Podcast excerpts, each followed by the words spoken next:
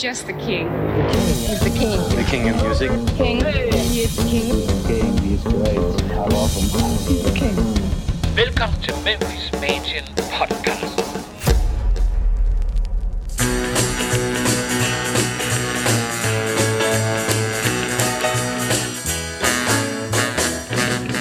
Welcome to Memphis Mansion podcast again with our special guest from the UK, uh, Tony Stuchbury. He's a king of the whole wide world. And uh, this time, Tony, we're actually going to talk a little bit more technicality. Is that the word? Yeah, you, I'm amazed I'm still here. I thought I would have left by now. yeah, no, but, any- know but anyway, let's yeah. go to your table. the, the, the way that I look at this is, you know, those computer books like Windows for du- dum- for Dummies, and Yeah, yeah. they did one for Elvis, didn't they? Uh, Yeah, Elvis for Dummies. Elvis for Dummies. Well, this is uh, recording sessions for dummies. I'm, I'm one of them. So count me Well, in. I used to be one of them. Yeah. Anyway, So uh, what, what we're going to talk about is, you know, there's a lot of special expressions for all sorts of things like overdub, splice takes, whatever. you, And for, you forgot FS and LFS, false start, long false start, all that kind of thing. Okay, let's But we're, we're not going into that much detail. Okay, but let's take some of the the most obviously. simple and obvious Yeah, ones that are yeah, used, are used sure. a lot. Yeah, some so, like what's a take? Well, a take is a recording of a song. Yeah, Uh, I mean, Elvis didn't just turn up at the studio, go in, sing a, sing a song, and go away, and it was all done. He kept singing the same song over and over till he got a take, in other words, a version that was was suitable. yeah, Uh, and like some songs, he got them done in two takes. Like "I Feel So Bad." yeah. Take one, take two. Take two was the master. There's not much wrong with take one, but take two is the better one. So that's what they settled on. But sometimes there were sessions where it went on to 25 and 26 takes. I remember like- some loving you. Or, No, Can't Help Falling in Love. Hound Dog went to 32, did it? Something like that. I, um, and then they didn't even use the last take of Hound Dog. They went back to an earlier one Yeah, because the feel was better. So that's what a take is. It's a version of a song. yeah, yeah. I understand. So, um, but but you know. Uh, sometimes I, I actually heard sometimes that uh, I actually heard sometimes that uh, that uh, that they did these many takes, uh, many many takes, but then after listening to it, they decided to take some of the earlier. It, it didn't always come out that it was the last one that was the best one. Correct. Yeah, and that, that's exactly what happened with with uh, Hound Dog. Uh, I'm, I'm, I'm, thinking in my head. I'm moving forward, but we've not got not got to that point yet. But uh, yeah, the master was selected sometimes from an earlier take because it felt better, even if there was a slight error on it. Uh, Elvis was usually about the feel and not perfection, so so I think that's something Elvis picked up, on at Sun Records because Sam Phillips, films, Sam Phillips was like that. He never went for perfection. I mean, look at Mystery Train. Yeah. It's not a perfect take, and Elvis comes in too soon at one point. He's he's off beat Yeah, towards the end, but the whole song as a whole is just classic. yeah, So we've got used to hearing it like that. And obviously Elvis and Sam knew it wasn't perfect at that point, but because Scotty was playing right, Yeah. and because Bill was playing right, and because Elvis's vocally generally was right, that little timing issue became irrelevant because the whole feel of the song was better than to have a perfect take. No, uh, Sam Phillips was notorious, known for that, right? Yeah, there was yeah. other other songs and other artists he had in, and he said, and they were complaining, "Oh, I made a mistake there." And he, I don't Yeah, care. it's about the feel. It's about it- the feel. It you feels know? good. Yeah. So uh, The thing is with Elvis, he could pick up on that feel. yeah, like Sam could, whereas some other artists, to them, it was a mistake. yeah, I don't think some other artists got the feel thing, but Elvis and Sam in particular, they had an innate ability to recognise, even if something wasn't perfect, just how good it still was. yeah. Elvis, uh, his own producer. Huh? Yeah, Okay, so that's that's uh, that's a take. Basically, that's a take, basically. No, we've not finished. That's not a take, but that's we're talking about. yeah, yes, yeah. So you have a, a splice take? Oh, well, the splice take is quite interesting. I'll use Big Hunk of Love from June 1958 as an example. For many years, RCA put, put out that the uh, master, I think, was take three, Yeah. but uh, or was it take four? See, I'm not perfect. I No, don't no. know everything, No. and I'll admit it. It was take three or take four. Yeah. I could look it up, but I'm not. I'm not doing that. This is how it is. This is how it is. Uh, take three and take four are both great versions, but the first instrumental break in one of those takes is actually better than the instrumental break in the the the, the main take that they used. So they spliced out the, the the first instrumental break from one take and put it into the other take, and they created a master that way. Yeah. And the version that we used to listening to, originally released, nobody knew it was Splash. We got used to hearing it like that. Only like when the 50s Masters CD box set came out that I thought, that's not right. That's that, that first instrumental break doesn't sound like the Master. Uh, because they'd gone back to the original tape, not the spliced copy tape that they did to, to make. And I remember thinking, "Oh, that's kind of kind of cool," but but I wanted to understand why it was like that and what would happen. Now, here's a cool story.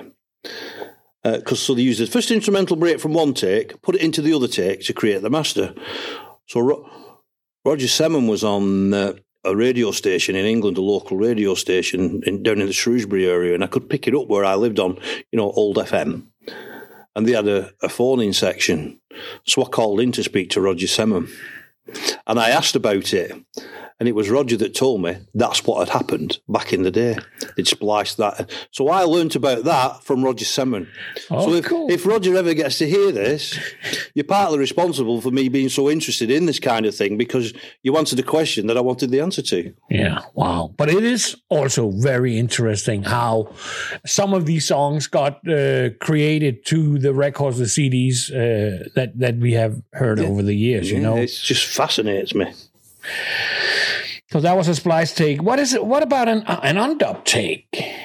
Okay, Well, this is this is where it gets a little bit more interesting. Uh, an undubbed take is basically the raw studio recording Yeah, with nothing added. It's the vocalist, Elvis, the backing singers, and the musicians playing in the studio, undubbed. It's Yeah. a live recording. Uh, so then what happens is it generally happened more in the 70s with Felton Jarvis, but what I'll give you an example. It's Now or Never, the master take of It's Now or Never, is actually an undubbed take wow. because on the actual master, there's I don't know what which which instrument it was, but there was an instrument overdubbed to mirror what Elvis was vocally singing to mm-hmm. follow on after it. So like that do do do do do, and then it goes do do do do do do do do do do, and then it goes do do do do do. That second bit was actually dubbed on to the undubbed take to make the master. Is that what you would call an overdub then? Yeah, but it's so so your original master take Yeah. of It's Now or Never is the undubbed take. Yeah, And that's what we come on to next is overdubs. yeah. And that's quite an early overdub. In fact, it might be the first overdub on, on an Elvis session because I don't think there's anything from the 50s that was overdubbed. So I might be wrong, but I might be right. I've never thought about that actually. That's that's interesting. Isn't? So, but yeah, the master of It's Now or Never that we're all used to is actually an overdub take because they dubbed that over it to to make it. It's like added instrumentation uh, to to make to make the master. Well, like I said, Felton did more of it in the seventies with. Uh, what, what what what could we say? Uh, I mean, if you listen to "This Is Our Dance" Yeah. from from June 1970, if you listen to the undubbed take, and people know what that is now. If Yeah. you listen to the master, you've got all that orchestration and all those strings, and it kind of softens the mood. yeah, Now, this is a great discussion for Elvis fans. A lot of people say, "Well, I prefer the undubbed take." Oh, well, me personally, on "This Is Our Dance," I prefer the overdubbed take because it's of its time. yeah. Uh, not that there's anything wrong with the undubbed take because that's the one that they choose to put the overdubs onto. So you can have it over undubbed or overdubbed. It's uh, we're lucky to have these all this information about Elvis and his sessions. We really are, and to understand these kind of things, to get into the creativeness behind Elvis himself, RCA, the studios, the musicians, the engineers, the recording engineers, the equipment. All these little things come together to make what we enjoy listening to. Yeah. And most people just put on a record and listen to it, but me having a crazy mind want to know how did they do that? What's that for? Oh, that's interesting. How did they? And I, you know, I want all the pieces that go around what I'm used to listening to to understand the recording process and what happened. Exactly. Because- Well, for example, t- tape speed, for example, there's different tape speeds.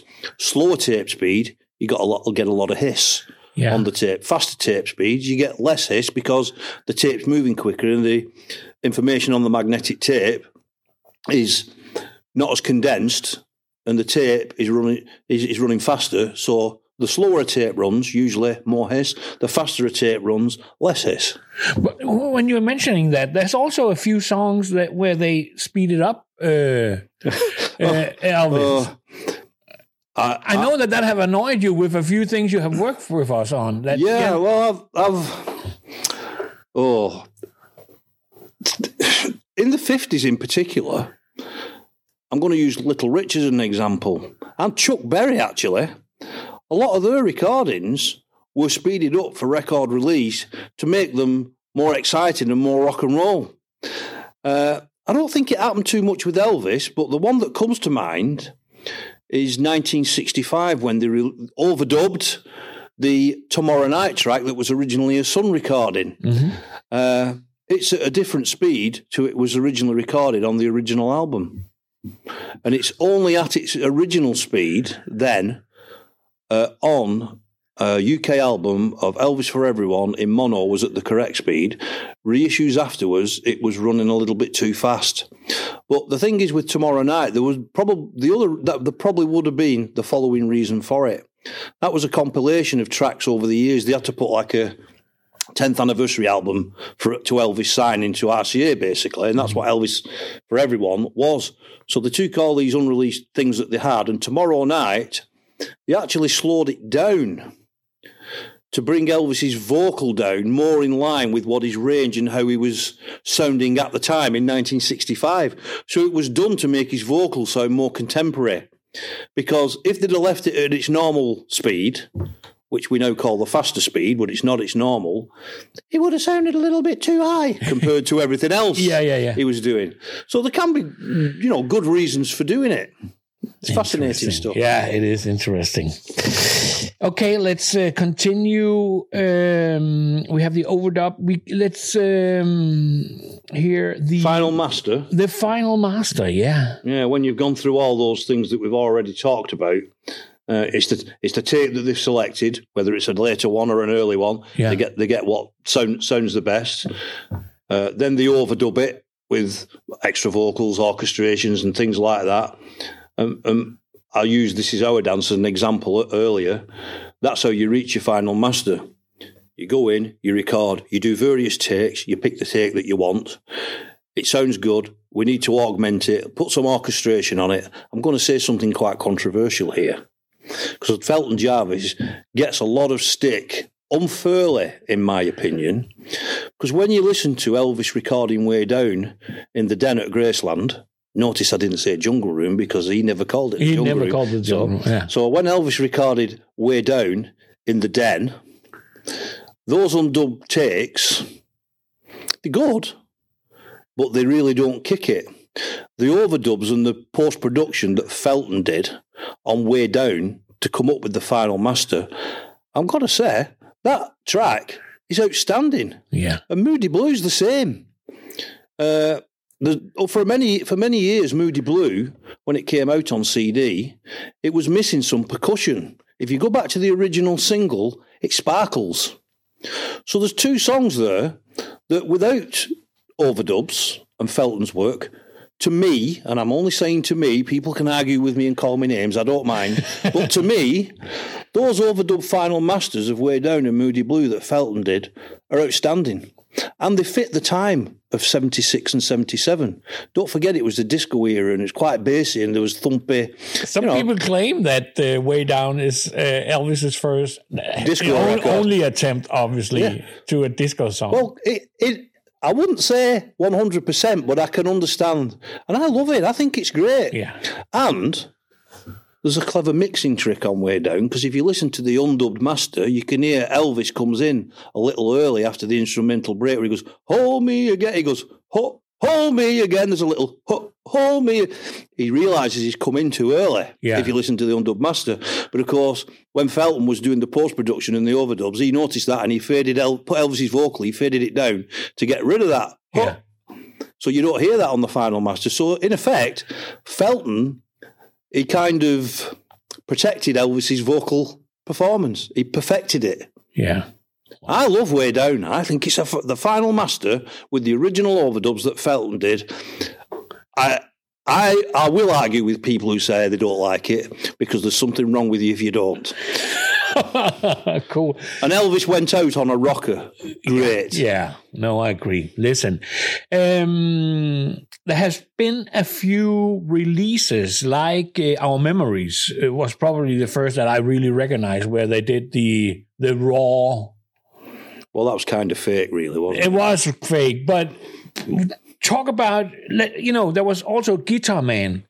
Where they put new, uh, and, and there was um, the other one. I was the one that. Uh, Well, our, mem- our memories. David Brixton, Our yeah. memories. Mhm. Uh, there's on some tracks there's bleed through because they didn't go back to the master tapes.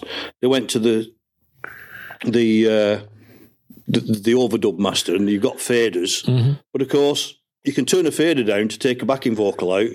But because some of those backing vocals were recorded live, they bleed over into the microphone that Elvis was singing into Yeah. and you know some of the microphones that the musicians picked up on. So even though you turn that fader down, you can still because when I first played our memories of Elvis, I'm thinking, is it me? Am I just hearing it because I'm used to hearing it with the backing singers?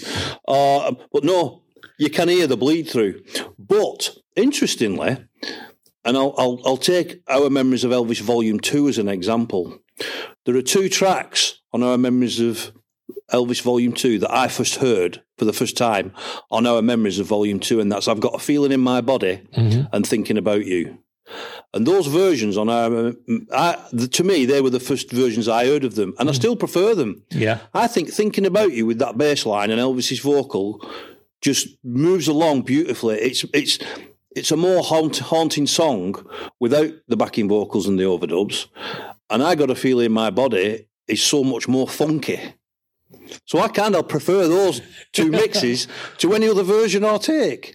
But it's it's clever. Guitar Man, I think they picked the right track off the album for the single Yeah. because I like Guitar Man 1980.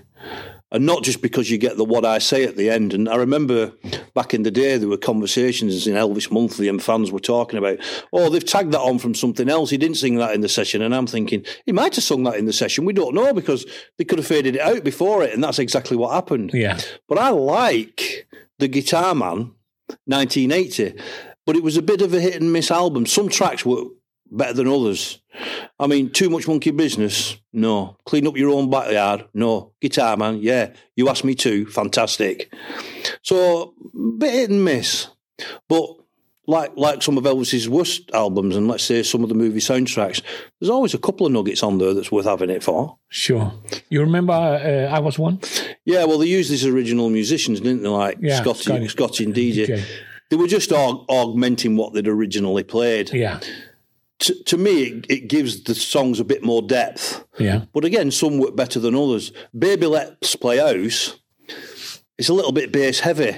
I quite prefer the original, but I understand why they did it. But saying that, at the same sessions, didn't they overdub some live stuff from the Dorsey shows, like Shake, Rattle and Roll and Flip Flop See, I'm and not Fly? sure. Yeah, they did. They, that. they yeah. did Yeah. and they used them in This Is Elvis. They, they were done for This Is Elvis. And I think they work really well because, again, the original recording is mono. They're off a kinescope, which is a film recording of a TV broadcast. So there's not good dynamic audio range in that kind of thing. So the overdubs on those lifted them. So, yeah, it, it, it works. I like that.